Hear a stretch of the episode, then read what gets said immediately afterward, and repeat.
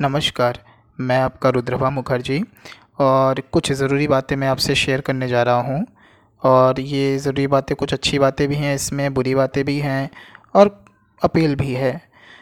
मेरे ओपिनियन में हमें इन बातों को लेकर सतर्क रहना चाहिए। अगर हम सच में सुशांत भाई को, सुशांत जी को न्याय दिलवाना चाहते हैं और चाहते हैं कि इसी के द्वारा हम, जो भी समाज में गलत चीज़ें हो रही हैं तो उसको हम जड़ से निकाल के फेंक दें और अपने देश को अच्छा बना सके। तो ये बहुत ज़रूरी चीज़ें हैं जो मैं बताने वाला हूँ। बहुत छोटी छोटी चीज़ें हैं।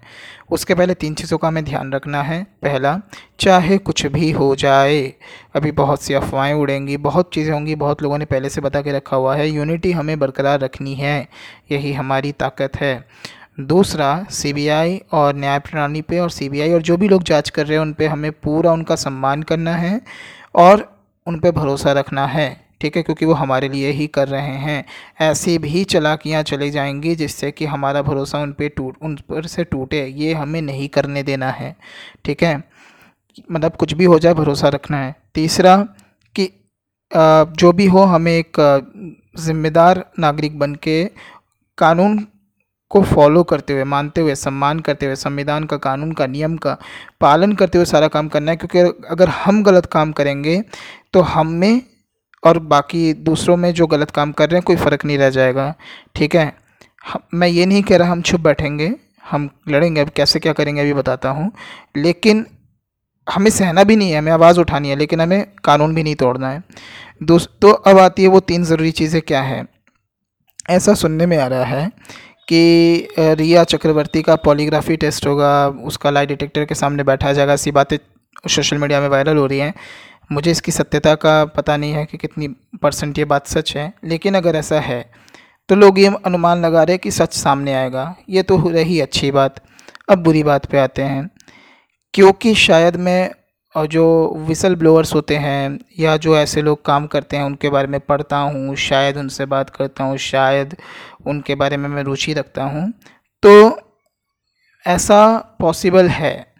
कि लाई डिटेक्टर पे के सामने भी झूठ बोला जा सकता है। अगर कोई एकदम ट्रेंड इंसान हो मतलब क्रिमिनल माइंडसेट का ट्रेंड हो तो मतलब इसकी पॉसिबिलिटी है। मतलब कोई नेगलेक्ट नहीं कर सकता कि लाई डिटेक्टर हंड्रेड परसेंट सही होगा पॉलीग्राफी टेस्ट हंड्रेड परसेंट सही होगी, ठीक है?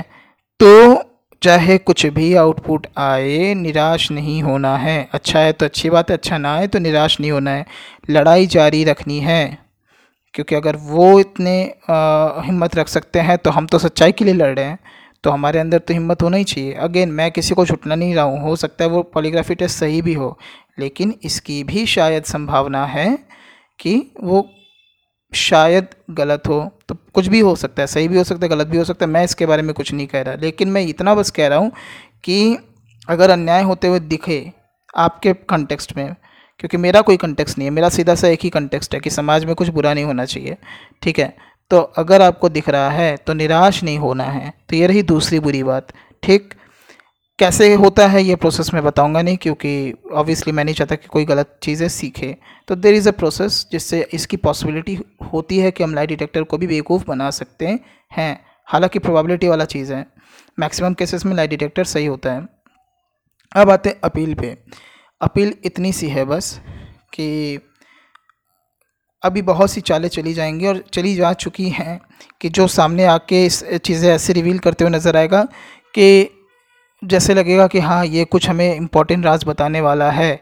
लेकिन वो इंसान अपनी ही मूवीज़ को, अपने ही किसी चीज़ को जो उसकी रिलीज़ होनी है, उसको प्रमोट करना होगा। या बहुत से लोग अभी सीबीआई का मतलब अग, पहले तो अभी सीबीआई की मांग नहीं कर रहे थे, आप देखेंगे रिसेंटली बहुत से लोग कर रहे हैं तो बाद में आपको पता भी चला होगा वो इसलिए कर रहे हैं क्योंकि उनकी मूवीज़ आने वाली, उनकी चीज़ें आने वाली हैं। अगेन मैं डायरेक्ट एलिगेशन नहीं लगा रहा, ना ही मैं डायरेक्ट एलिगेशन लगा रहा हूँ, बस इतना कह रहा हूँ कि जब भी कोई इंसान, जो पहले से नहीं बोल रहा है बट अचानक आउट ऑफ़ द ब्लू अचानक से आके सपोर्ट करता हुआ नज़र आ रहा है तो पहले थोड़ा सा बैकग्राउंड रिसर्च कर लीजिए, क्या ऐसा कुछ है कि अगले एक हफ़्ते, दो हफ़्ते, महीने, दो महीने छः महीने में उसका कुछ रिलीज़ होने वाला है? क्या पता शायद उसकी कुछ मंशा छुपी हुई हो। तो अब हमें करना क्या चाहिए? मैं तो बार बार कह रहा हूँ फिर से मौका आ चुका है बन जाते हैं नेताजी सुभाष चंद्र बोस बन जाते हैं फिर से रानी लक्ष्मीबाई बन जाते हैं फिर से हम लाल बहादुर शास्त्री जी बन जाते हैं फिर से हम आ, क्या कहते हैं भगत सिंह। और बन कर बन कर हमें देश के अंदर जितनी भी बुराई चीज़ें हैं उसको हमें जड़ से निकाल के फेंक देना है। अगेन कानून का पालन करते हुए कोई भी ऐसा गलत काम ना करते हुए, सही रास्ता चुनते हुए इसको फेंक देना है, क्योंकि यही हम एक गिफ्ट निस्वार्थ भाव से हम अपने आने वाले पीढ़ी के लिए छोड़ के जा सकते हैं। ठीक है? हम बहुत किस्मत वाले हैं कि हम आज़ाद भारत में सांस ले रहे हैं। नहीं था ना आज़ाद? तो उसी तरीके से अब इस आज़ादी के बाद जो अच्छाई है, वो लाने की ज़िम्मेदारी हम पे है। तो लड़ाई शुरू हो चुकी है, अब चलिए मिलकर अंजाम पे पहुंचाते हैं। जय हिंद।